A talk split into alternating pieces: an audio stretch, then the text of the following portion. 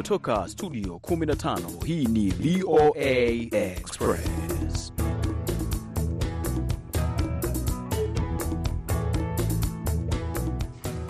Hii ni VOA Express kutoka hapa Washington DC, studio 15, tarehe ikiwa ni 22 Februari mwaka 2024, nalo jina langu Harrison Kamau na hapa studio nipo mimi Abdu Shakur Abud. Uh, karibu mpendwa msikilizaji katika VOA Express ambapo hii leo tutakuwa na mengi ya kuzungumza, lakini huko Kenya bila shaka Kamau, kuna swala moja kubwa kabisa, yule bingwa wa marathon Kelvin Kiptum no. Watu wametoa heshima zao za mwisho kule Eldoret alipokuwa anakwenda kuzikwa leo. Hiyo habari kubwa kwa Wakenya na dunia nzima, wanariadha ambao wanafuatilia kwa karibu sana swala hilo. Kwa hivyo Mola amlaze pema peponi. Kweli kabisa, nasi pia tunatoa pole zetu kutoka hapa VOA. Uh, kando na hilo, tutazungumzia swala ambalo kwa kweli limeshamiri sana uh, Shakur, na asilimia inaonekana kuongezeka hasa barani Afrika, na ninazungumzia mambo ya kujipodoa na kujichubua miongoni, hasa ma wanawake ndio wameongoza na pia wanaume ni kama nao wameingia kwenye mstari huo, lakini japo asilimia yao iko chini kidogo. Tutaangalia nini kinachochea, nini kimepelekea idadi hii kuwa kubwa hivi, na sijui kama kuna mengine ya wanawake kuhusiana na mambo na wanawake na vijana na walemavu. Kuna taasisi kule Dar es Salaam, Tanzania hasa kwa ujumla, na ambayo inasaidia wanawake na jamii kuweza kutumia rasilimali wanazo katika hali ambayo wanaweza kufanya mzunguko na kugeuza rasilimali ile hasa ya kilimo kuwa bidhaa na hivyo kuwawezesha kiuchumi, kimaendeleo. Ni jambo muhimu kabisa katika miaka hii ya hivi inaokuja watu kujitegemea zaidi katika swali la kilimo.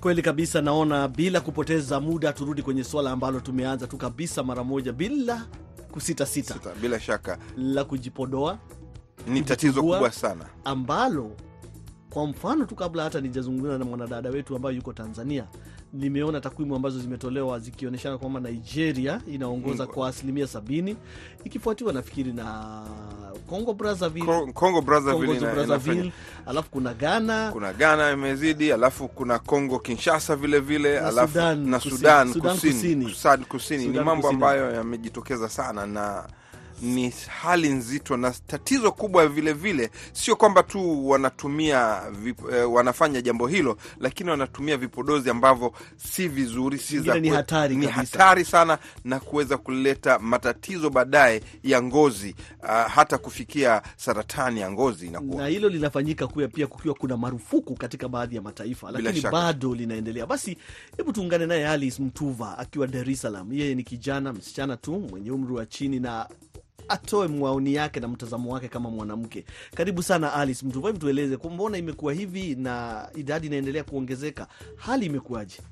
Mimi maoni yangu, kwanza hili swala lipo lipo kwa wingi sana kwa upande wa wanawake, hasa uh, umri kuanzia miaka kumi na nane mpaka arobaini na kwa vile linavyodhani lina au linasababishwa na na na na availability ya products nyingi za light skinning na light bleaching ambazo ziko available sasa hivi, na yote ni kwa sababu ya biashara ambayo sasa hivi imekuwa. Sasa hivi Dar es Salaam, biashara ya urembo imekuwa kubwa sana, yani na vitu ni expensive, lakini watu wanafanya kila namna kuviafford kwa sababu kila mtu anataka kuonekana ameweza kupaka mafuta mazuri, lakini mafuta mengi yanakuja, products nyingi zilizopo sokoni kwa sasa hivi nyingi ni zina- zina- zinachubua, kusema la ukweli. Nakumbuka kwamba nchi ya Tanzania nafikiri na Uganda walipiga marufuku mambo ya bidhaa za kuzichubua. Je, huko Tanzania hilo tatizo mamlaka hazijapiga marufuku au hazikamati wale wana- wanaouza bidhaa hizo?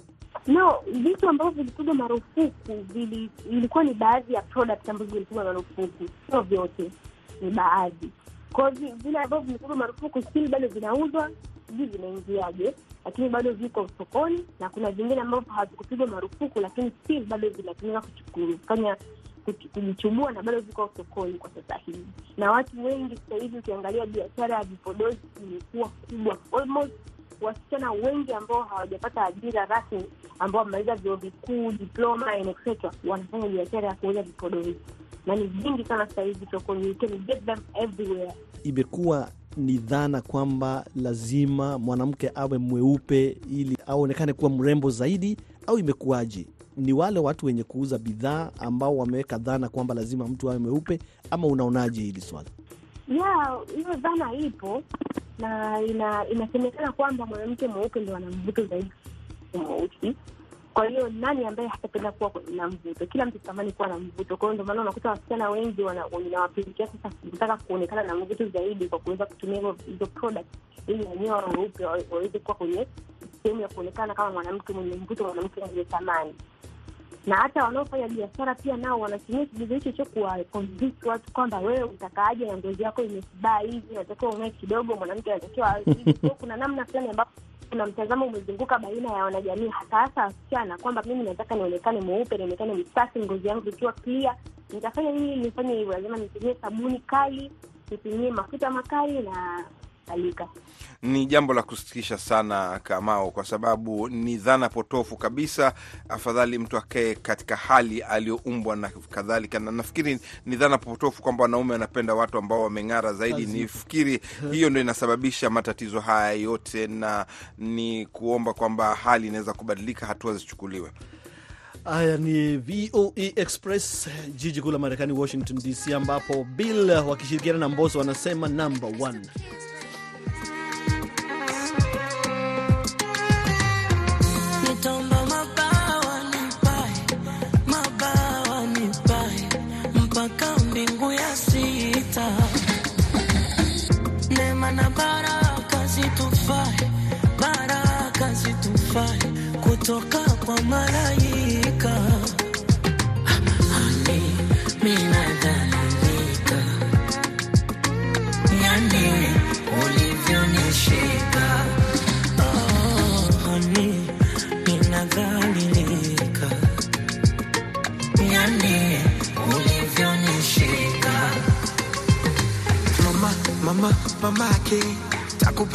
Kesho na kupenda today.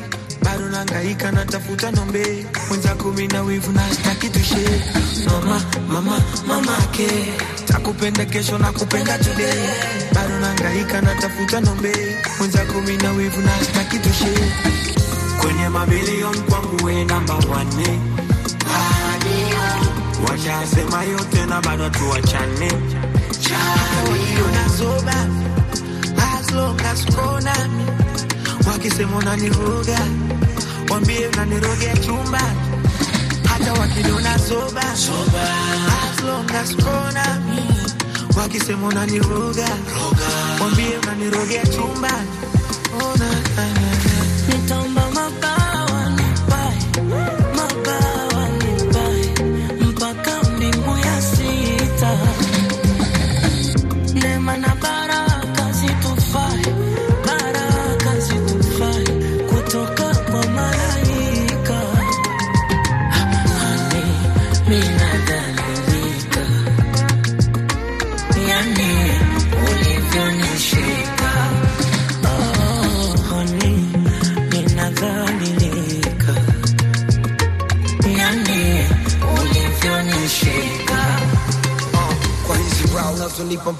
mpaka naishiwa maneno. Nampenda mama nampenda baba na ukiwemo. Penzi wakishika na kata na kata kama msumeno. Sali tuzeeke wote mpaka tumooke meno. Akili zaniruka likitajwa lako jina, sio siri, naweuka ubaridi mwili Nam, unamsikia huyo Mbosa, vitu vizuri. Namba moja amechanganya na kidogo taarab hapo, kidogo. Muziki umekaa umepoa kabisa, Kabisa kabisa.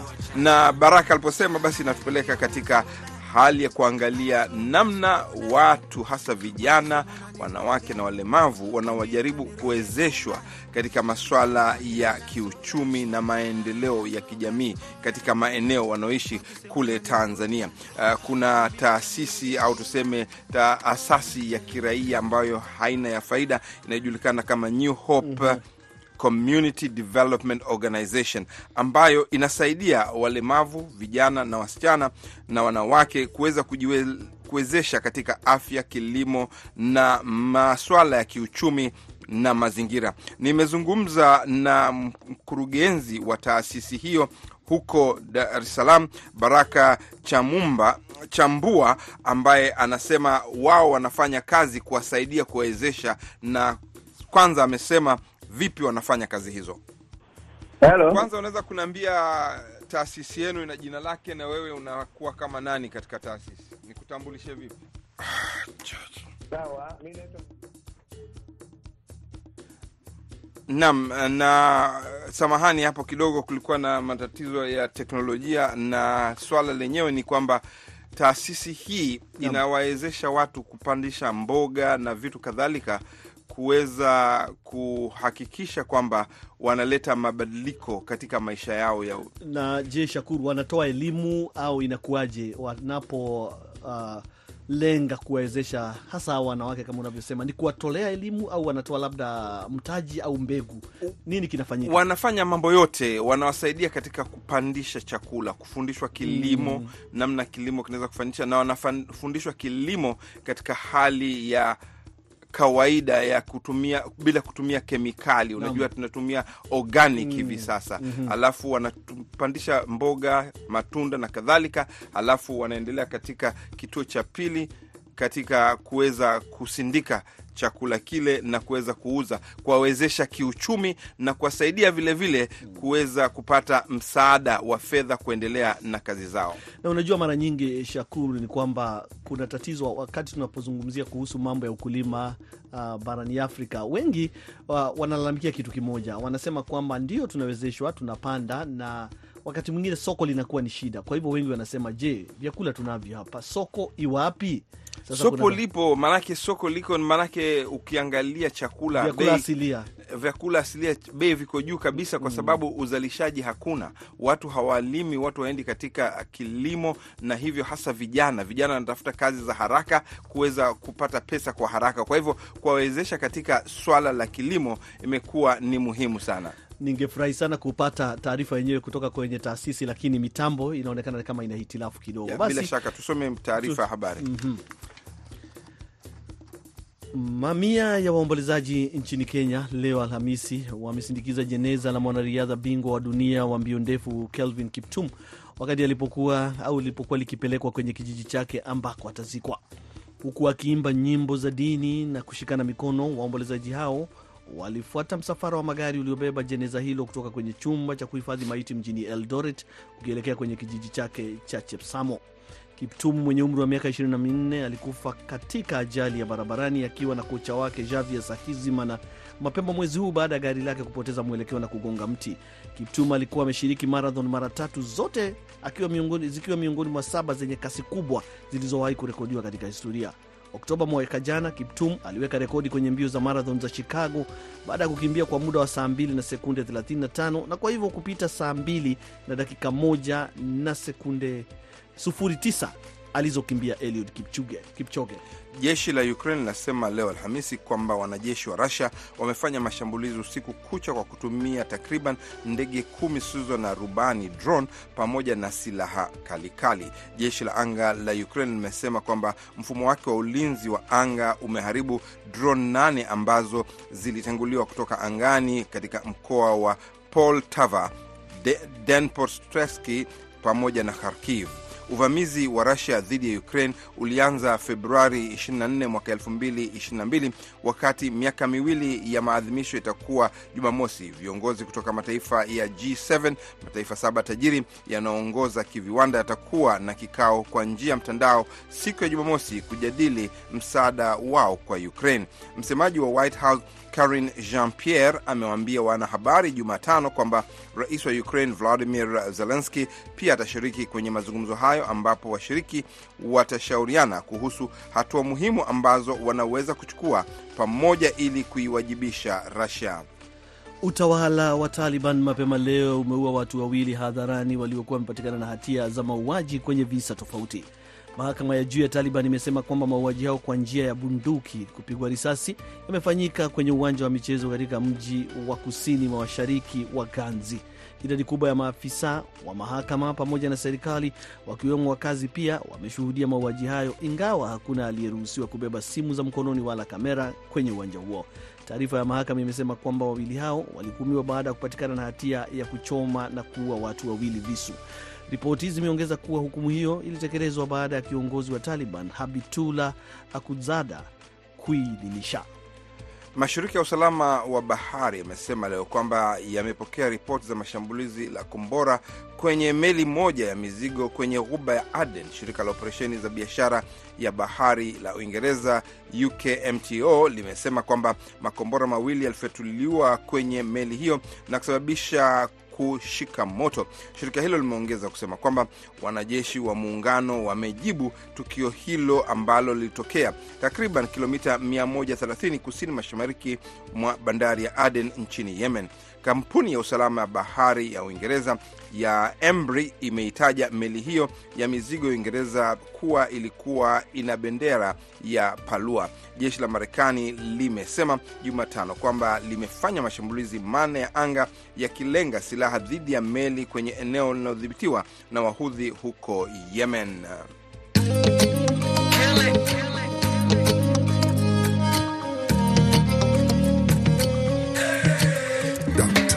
Kwake kitako nimechagama.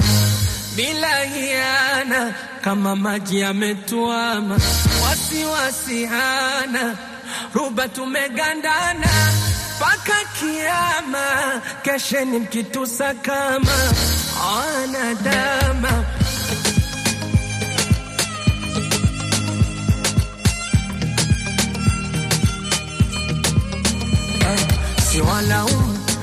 siwalaumu siwalaumu wenzangu, roho za wauma, mie kupendwa na yeye siwalaumu, nalijua kosa langu, ninacho ndani chuma kimenichagua mwenyewe. Eh, kata mkawazi wazi shaldi ardhi dunia,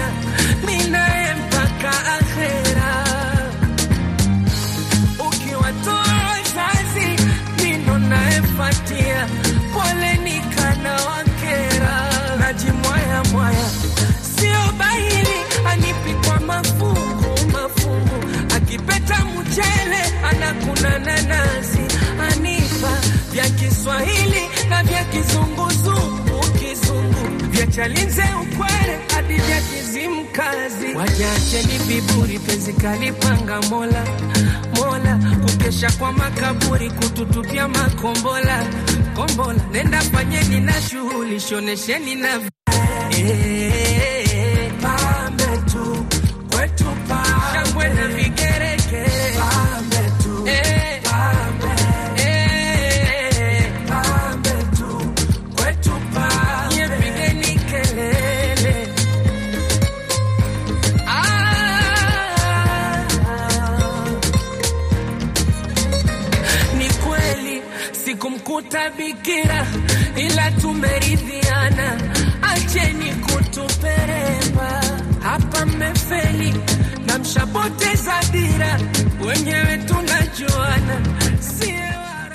Nam Lavalava anateremsha kitu pole pole hapo, anasema hambe tu, yani mambo yakiwa mazito kabisa, kiashiria kamili kwamba wakati wa barazani umeishafika, ambapo tuliuliza, je, kuna umuhimu wa kuwa na mikataba rasmi kati ya wanandoa au wapenzi kabla ya kuanza biashara ya pamoja? Na maoni yamemwagika sio haba. Ah, tuwasikilize basi wanasemaje.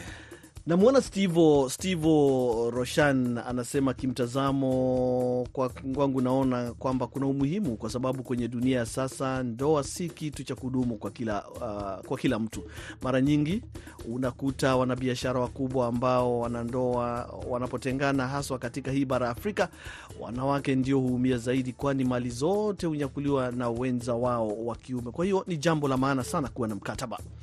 Brighton Savage anasema kwamba kwa maoni yake, amezungumza kwa Kizungu, anasema kwamba uh, yeye hakubaliani sana kwa sababu mambo hayajulikani baadaye yatakuwa mm, uh, yapi, lakini anasema kwamba kukiwa na imani na kuaminiana vizuri, basi haoni tatizo lolote, kuwe na, mikita, na makubaliano au kusiwe.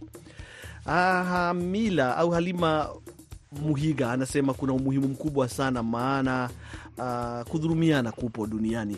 Sudi Gema anasema umuhimu upo mkubwa sana, kwani maisha ya ndoa yanaweza kubadilika wakati wowote, na inaweza kutokea kutengana, kuachana, au hata kuwa maadui wakubwa. Mkataba unaweza ukaondoa dhuluma, na mara nyingi wahanga ni wanawake. Didia Sahani anasema tuko kutoka kule Lubero, Kivu Kaskazini. Anasema umuhimu upo kwa sababu uh, kuwa na kazi pamoja itasaidia mume na mali vizuri, na mikataba iwekwe ili mtumike mkijua kwamba nyinyi wawili ni waajibikaji wa mali zenyu. Aha. Richard Kambale Beni kule DRC anasema kwangu mimi, kwanza hiyo mikataba uh, kwa wanandoa ni hatari kwani mbinu ya muovu shetani, kuna mara moja ukiona umefanikiwa, basi kaingiliwa na shetani ili apewe sehemu ya mali zake na aondoke. Sasa yule anapinga, anasema sio lazima kuwe na mikataba. Anasema mwanaume akae na mali yake, manake Manake baadaye ataishia kwa mahakamani. shida kwelikweli hiyo. Naona kwamba maoni haya yamechangamsha watu kabisa. Kaka Ken anasema sidhani kama pana umuhimu wowote wa kuweka mkataba, kwa sababu mkataba ulishaweka siku ulipomwoa. Aha. Sasa unaona maoni Huu ni yanayotofautiana mkataba- kabisa, maanake tumeoana pale, kila kitu tutakofanya ni sawa. Eria Martin anasema kwamba yuko kule Tanzania. Anasema kwa ufahamu wangu ni vyema sana kuwa na mkataba uh, kwa kuwa utaleta faida baadaye. Nawashukuru sana kina Nathan Katoi, Prince Oleleto, muda hauruhusu, kina Mohamed Charo Obi na kina Sami wa Masebu, Shedi Mulidi, miongoni mwa mengine, kwa sababu ya kushiriki kwenye barazani. Sasa tupate kibao chetu, ni kipi? Uh, Aeroboy akituambia tutu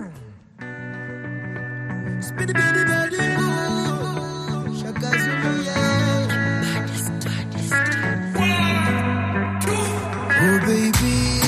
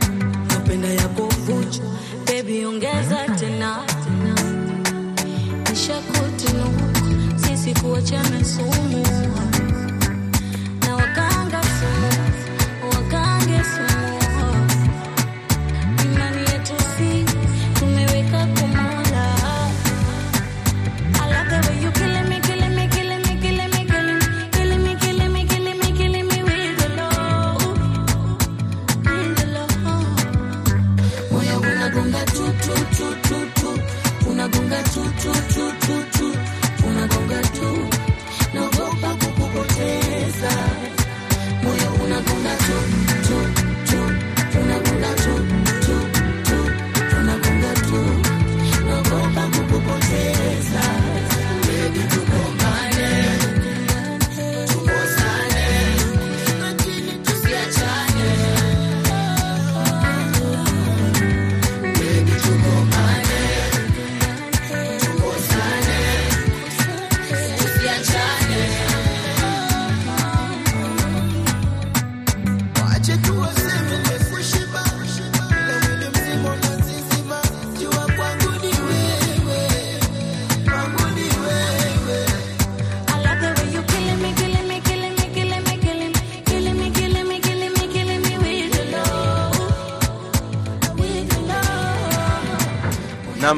bila shaka muziki tu tu tu tu tu tu. Sasa kama tuende katika burudani uh, katika burudani hii leo, moja kati ya mambo makubwa hapa, tunaona kwamba yule mwanadada muziki Beyonce, mwimbaji wa nyimbo za hip hop, amefanya makubwa makubwa safari hii. Basi mambo ni hao hayo tu tu tu, kwa sababu yule ameingia kwenye country na kuna ngoma yake ameangusha mzito sana, ijulikana kama Texas Hold'em. Ile sasa ni ngoma ya kule Texas, wale watu wa wa country, country. Ametoka hop ameenda country. Eh. Inasemekana ni mwanamke wa kwanza na mwimbaji wa kwanza kuimba aina mbili ya hizo muziki. Ndio sasa basi, Beyonce ameweka historia tena. Yeye amekuwa akiweka historia nyingi na ni mwimbaji ambao ni mahiri na amekuwa mwanamke wa kwanza basi mweusi kuwa juu katika chati ya Billboard. Hiyo ndio historia ambayo amevunja kwa sasa. Mshindi huyo wa Grammy amefanikiwa baada ya singo yake mpya Texas Hold'em na kufikia namba moja katika chati ya wiki ya nyimbo za country. Ameongoza kwenye country.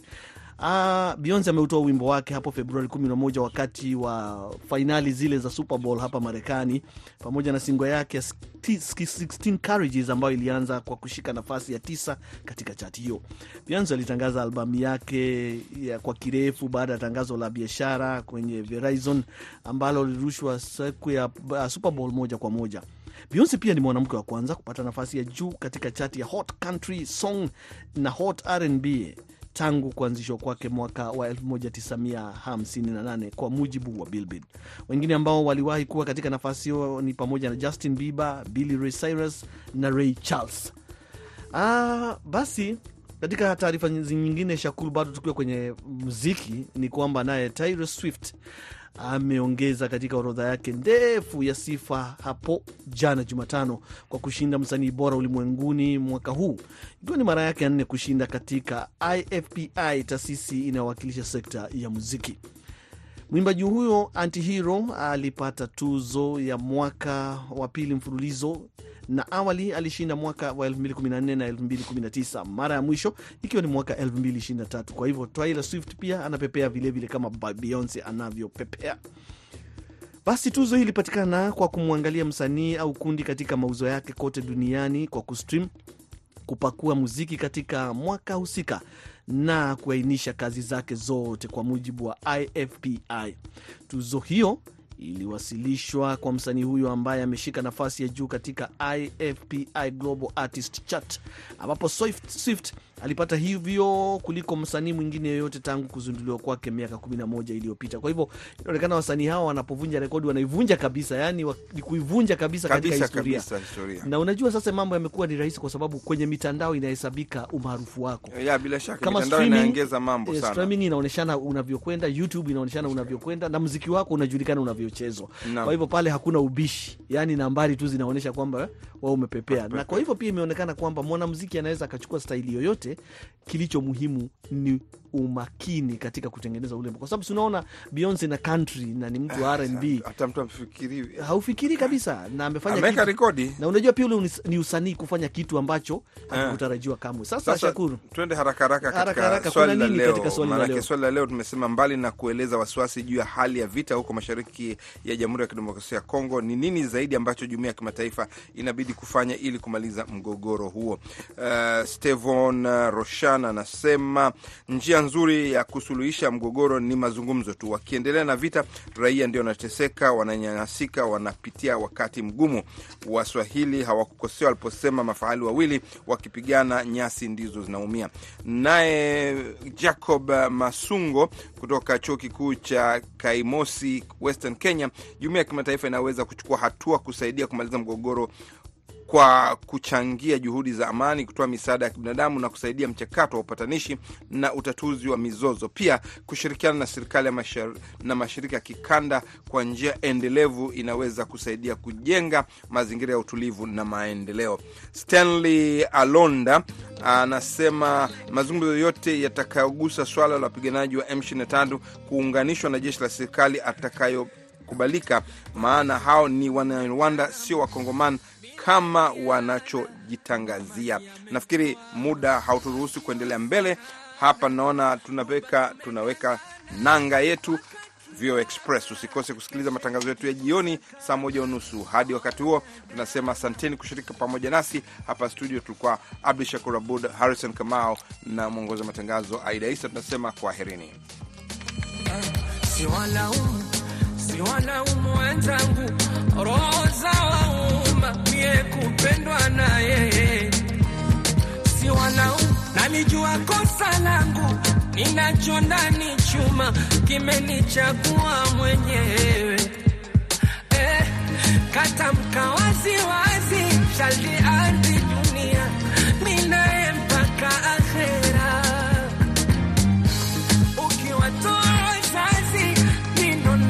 party.